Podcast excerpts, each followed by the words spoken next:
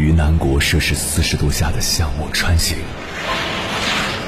在冰城零下三十度的中央大街漫步，往十里洋场听罢一曲天涯歌女，西出阳关凭黄沙穿金甲，风霜雨雪，四季如歌，不曾倦怠。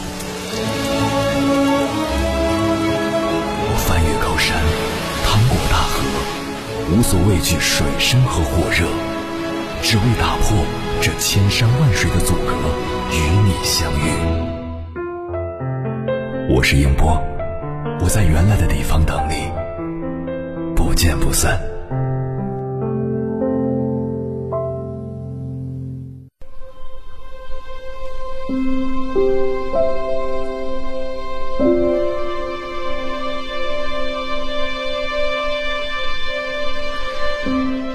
前几天和一个朋友聊天时，他突然问了我一个问题：“你有多久没看过同学群里的消息了？”我想了一下，好像自从大学毕业以后，就已经很少再注意过同学群里面的动静了。在我印象中，不管是小学同学群、初中同学群、高中同学群，还是大学同学群，除了最开始的热闹，后来几乎都变成了投票砍价群。朋友告诉我，就在刚刚，他主动退出了小学同学群，起因是，一个很久不联系但做生意发了点小财的小学同学，突然在群里通知大家，说自己要结婚了，希望老同学都来捧场。消息一出，沉寂许久的群活跃了起来，大家都在下面齐刷恭喜。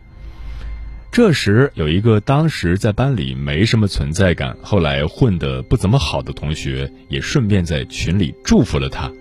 没想到，他却直接叫起了人家的绰号，还明里暗里的表示：“钱不钱的无所谓，你人一定得来，不然就是不给我面子。”结果，群里的人非但没有觉得不妥，反而不停的起哄拱火，以至于逼得对方退了群。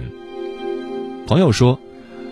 我当时还在上班，后来翻聊天记录时才发现，哪怕他退群了，还有人说他不合群，玩不起，我就觉得待在里面很不舒服，所以我也干脆退群了。当我问他你不怕他们也说你不合群吗时，朋友只是淡淡的回了一句：“合群很重要，但更重要的是你合的是什么样的群，一看圈子，二看能力。”如果你待在一个自己都不认可也无法融入的圈子，只会丢掉初心。的确，在这个社会上，单打独斗注定走不远。人是群居动物，离不开圈子内的关系交互，也离不开圈子给予的安全感。歌德说过：“合群永远是一切善良有思想的人的最高需要。”我们无法选择自己的出身，但可以选择待在什么样的圈子。周国平说过：“有时候朋友会像滚雪球一样聚合，形成一个所谓的圈子。圈子容易给人以错觉，误以为圈中人都是朋友。如果你留心观察，就会发现，很多人所谓的好友，只不过是恰好认识。”可能因为大家都是老乡，都是同学，每天朝夕相处，似乎就顺理成章的聚在一起，却从来没有考虑过所处圈子的层次。但真正厉害的人，不仅有合群的能力，更有不合群的自由。他们在面对一个圈子时，会做出合适的选择，知道什么样的群体该融入，什么样的群体该拒绝。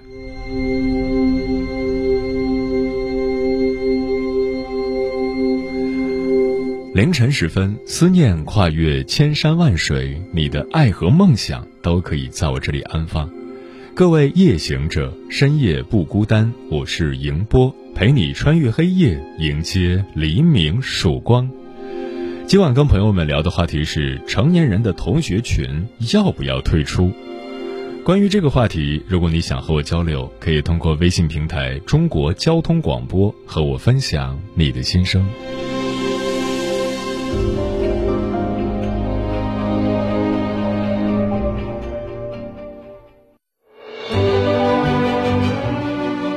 山丘，谁在等候？跨过河流，你已走了很久。我想，你应该一直在等候，怀着同样的心事，保持最初的温柔，等候我的不远万里，在今夜与你邂逅。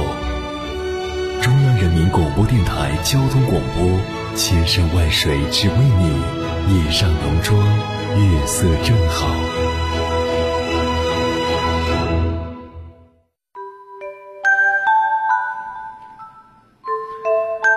王家卫说：“谁都有过去，杀手也有小学同学。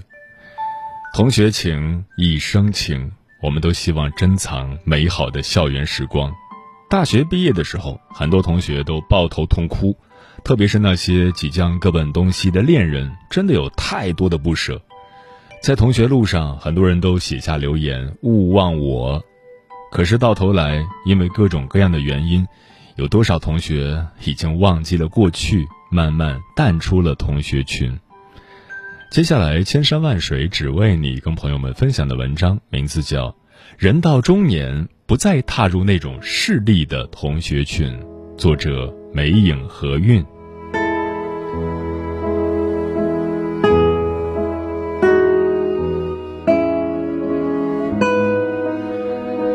二零零八年，我老公他们搞了一场初中同学聚会。从他拿回家的录像和照片来看，那是一场盛大的聚会。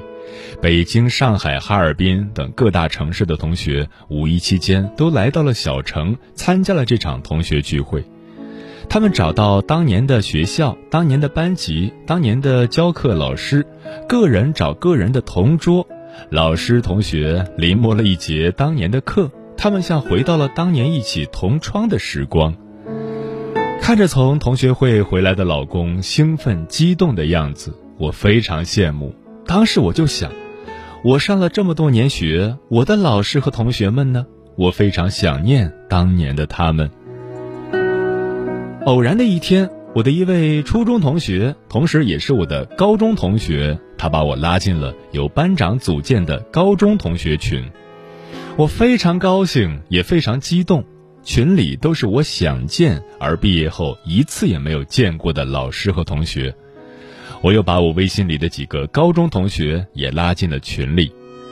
进了群以后，同学们情绪都非常激动。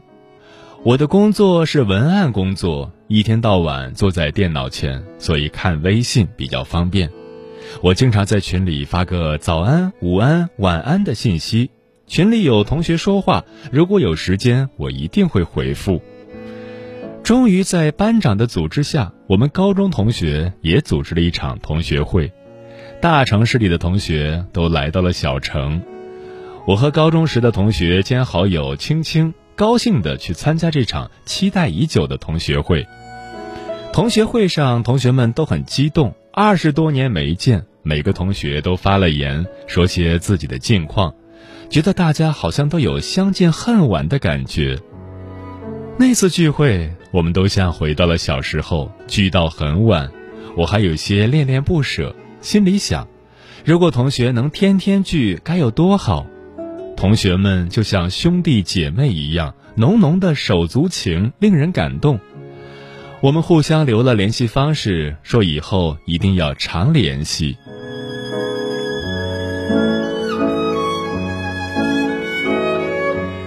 聚完会的一段日子，同学群里很是热闹。比如聊些当年谁给谁递过纸条，谁当年多么多么喜欢谁，现在谁正在干什么。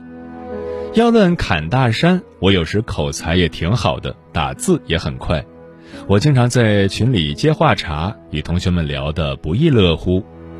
群里有一位我们同学当中事业最成功的同学，姓窦。听说他在南方开了好几个公司，建群后第一次过节的时候，同学们在群里互相说些祝福的话，很是热闹。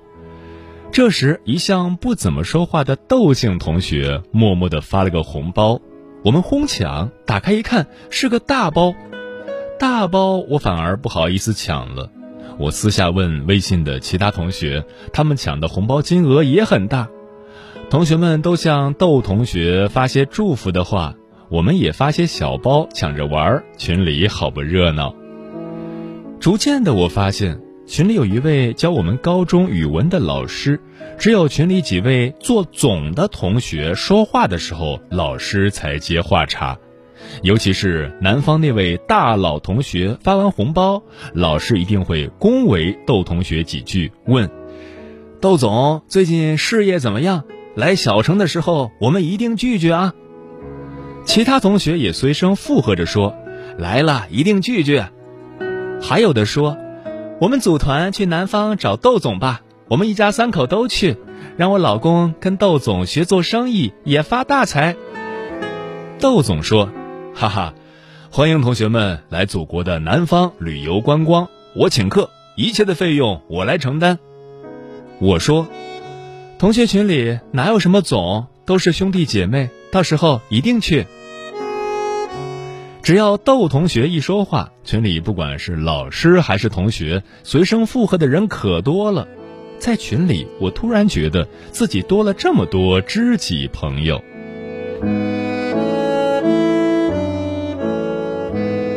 后来我们初中同学搞了个聚会，说让我联系酒店。我兴致勃勃地给我的高中同学打电话，想跟他说订两个房间，但电话打过去半天没有人接，于是我发信息，信息也没有人回，最后我只好订了另外一家酒店。再后来电话打过来了，一接通，那边传来：“喂，你是哪位？”我很失望，原来。只是在高中同学聚会那短短的两个小时里，才是手足。聚完会，竟然谁也不认识谁了。不知从何时起，我在群里发心灵鸡汤，没有人回应了。再后来，群成了世界上最安静的群，没有人说话。那天，窦同学破天荒地发了一句：“同学们最近好吗？”群里也没有人回应。只有我回应了一句：“老同学好。”我的回应并没有引来其他同学的热烈回应。过年的时候，只有我和少数几个同学在群里发了祝福的信息。我还在群里发了个小红包。我自私的想着，窦同学今年一定会发大包。等到新年的钟声敲响了，也没见窦同学的红包。我仔细的研究了一下群。有的同学自从进了群，一句话也没说过，群主班长就像被人揍了一样，一句话也不说。一天过后，我发的红包又退回来几个。我私下问青青：“为什么窦同学说话，老师和同学都不回应了？以前对他不是很热情的吗？”青青说：“哎，听说他生意不好做，公司破产了。”我恍然大悟。原来现实中人与人的关系不会像短视频里拍的那样赤裸裸的表现的那么势利眼，生活中的人只会用冷暴力不理你，有些东西不用言语就能把人分到天涯海角。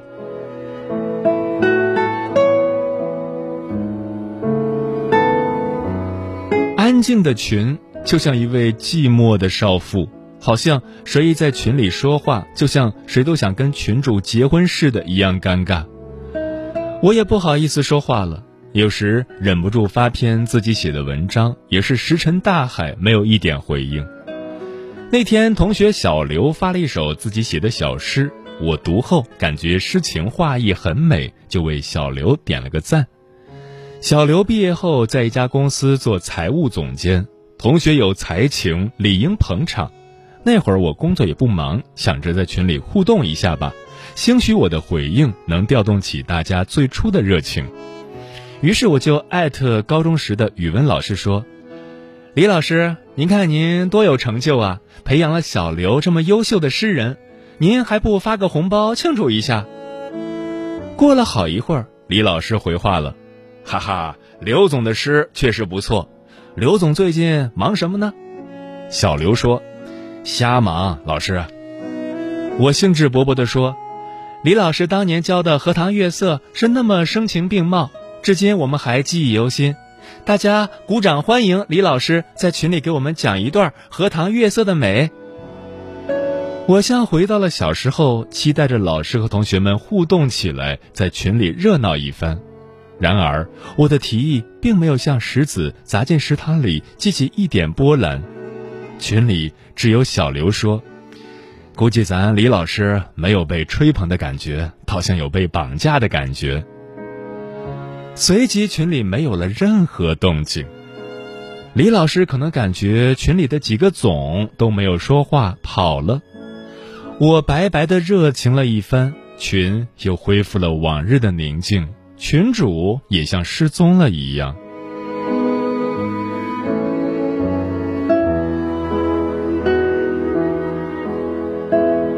老破产前与破产后，大家对他的态度让我顿时明白了：原来不管是怎样的同学关系，都脱离不了社会。突然感觉好无趣，于是手指一动，我退出了同学群。一切都像预想的一样。都在变，同学手足也回不到从前。我总感觉人总是要长大、要变化的，但人的善良是不能变的，要拿出纯真对待从小一起走过来的手足。记得高中同学聚会的时候，我敬一位老师一杯酒，我说：“老师，我不是很优秀，就是在过一种普通人的日子。”我刚说完，这位老师说。你不优秀不是我的错。我顿时无语了。我说自己不优秀，也不过是自谦的说法。他这样一回答，就感觉我没有成为达官贵人，是在赖他课没教好似的。不过有时我觉得自己挺优秀的。作为一个女人，我经济独立，有自己的工作，有谋生的本领。业余喜欢写些文字，听听音乐，陶冶情操。我精心培育孩子，照顾家庭，哪里不优秀了？唉，是我多情了。我总以为老师同学之间的友情是最纯最真的感情，事实却是，连说句话的缘分都没有，要么是说出来的话不着边际。在这样的群里待着有什么意义？罢了，人到中年，还是远离这些无谓的社交吧。不再踏入那种势利的同学群，因为那个群里的人眼睛瞪得雪亮，一点不浑浊，但眼光已不再纯真，在他们心里，人是分层的。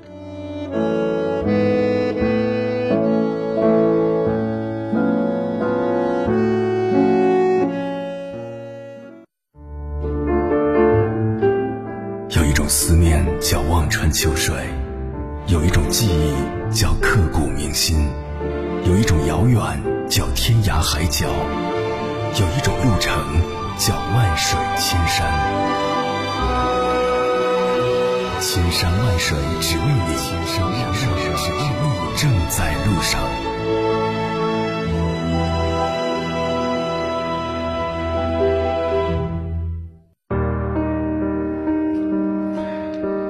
感谢此刻依然守候在电波那头的你，我是迎波。今晚跟朋友们聊的话题是成年人的同学群要不要退出？微信平台中国交通广播，期待各位的互动。老张说，我一直认为同学聚会就应该只谈学生时代的人与事，只聊同窗情。即便有了同学群，也要多聊过去校园里、课堂上的往事，这才是同学聚会的目的。坚决反对群里任何人发红包，坚决反对拔高望上、趋名逐利的言行。同学情应该是纯洁无瑕的，见了面开心亲热，甚至喜极而泣，都是很自然、很真诚的事。变了味儿的同学聚会，走了样的微信同学群，也有什么意思和趣味呢？乾坤未定说，很多年前被拉进了高中同学群，也是经历了最初的热闹，加了不少同学的微信，然后归于沉寂。现在只剩下一位同学，每天必联系。晚上九点，如果还没有和他见面，电话肯定会响起，问人在哪儿呢？他就是我的老婆林雪燕同学。Nancy 说：“大学的班级群是我建的，班主任联系我说，希望我们可以一直在一起。当初那些说好的毕业之后再见，有些人再也没见过。已经七年了，我和我最好的室友也就见了一面，还是我特意去苏州找他玩的。我也想知道他过得怎么样。不知道是我们的专业不好，还是我们自己不行。大家做的工作五花八门，和专业都不搭边儿，也没听说有谁做出什么成绩。平时群也很安静，大家都在忙着赚钱呢，也没见谁退群了。风林说：“同学们毕业后各奔东西，有了微信，你拉我，我拉他，大家找到组织原来很简单。”然而，随着时间的推移，同学群逐渐陷落，从开始的热闹到最后的冷清，让人很不自主地生出一种从炎热的夏天一下子掉到冰天雪地的感觉。暮色说：“现在我的同学大多数结婚生子，除了有人深夜睡不着，或者真的有事儿说句话，能够聊天的时间越来越少。从大学毕业的那一刻起，我们的青春就终结了，所有的美好都是回忆。”偶尔在宿舍姐妹群里聊聊，也都是过往和孩子。同学情很单纯，不适合掺杂太多的利益和不快乐，就让那时候的我们都留在过去吧。无聊的时候拿出来怀念，其实也挺好的。行者阔影说：初中群冷清，高中群退了，大学群摆设。貌似就高中刚毕业时聚过一次，那时大家出来工作的有一部分，大部分都还在读书，没有同学间的纯粹，只有互相攀比。如今大学毕业快十年了，也从未参加过一次聚会。同学情我很在意的，但我也不会硬去亲近，没必要，做好自己就够了。猫小姐说：“所有的同学群我一个都没留，没有共同话题。之前参加过一次同学聚会，再也不去了，感觉太尴尬了。真正有来往的，永远是那几个成为好友的同学。”嗯，我想大部分人都是这样的状态吧。对于老同学，想联系又怕打扰，想联系又怕无话可说。分别多年，各自有了不同的生活圈，渐行渐远，可又会在某些时刻忍不住回想曾经的点点滴滴。不管有没有在一个群里，把这份情愫放在心底吧，默默祝福，继续努力前行。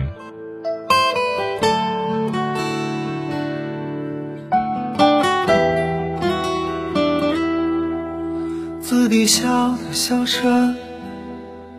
已经拆了，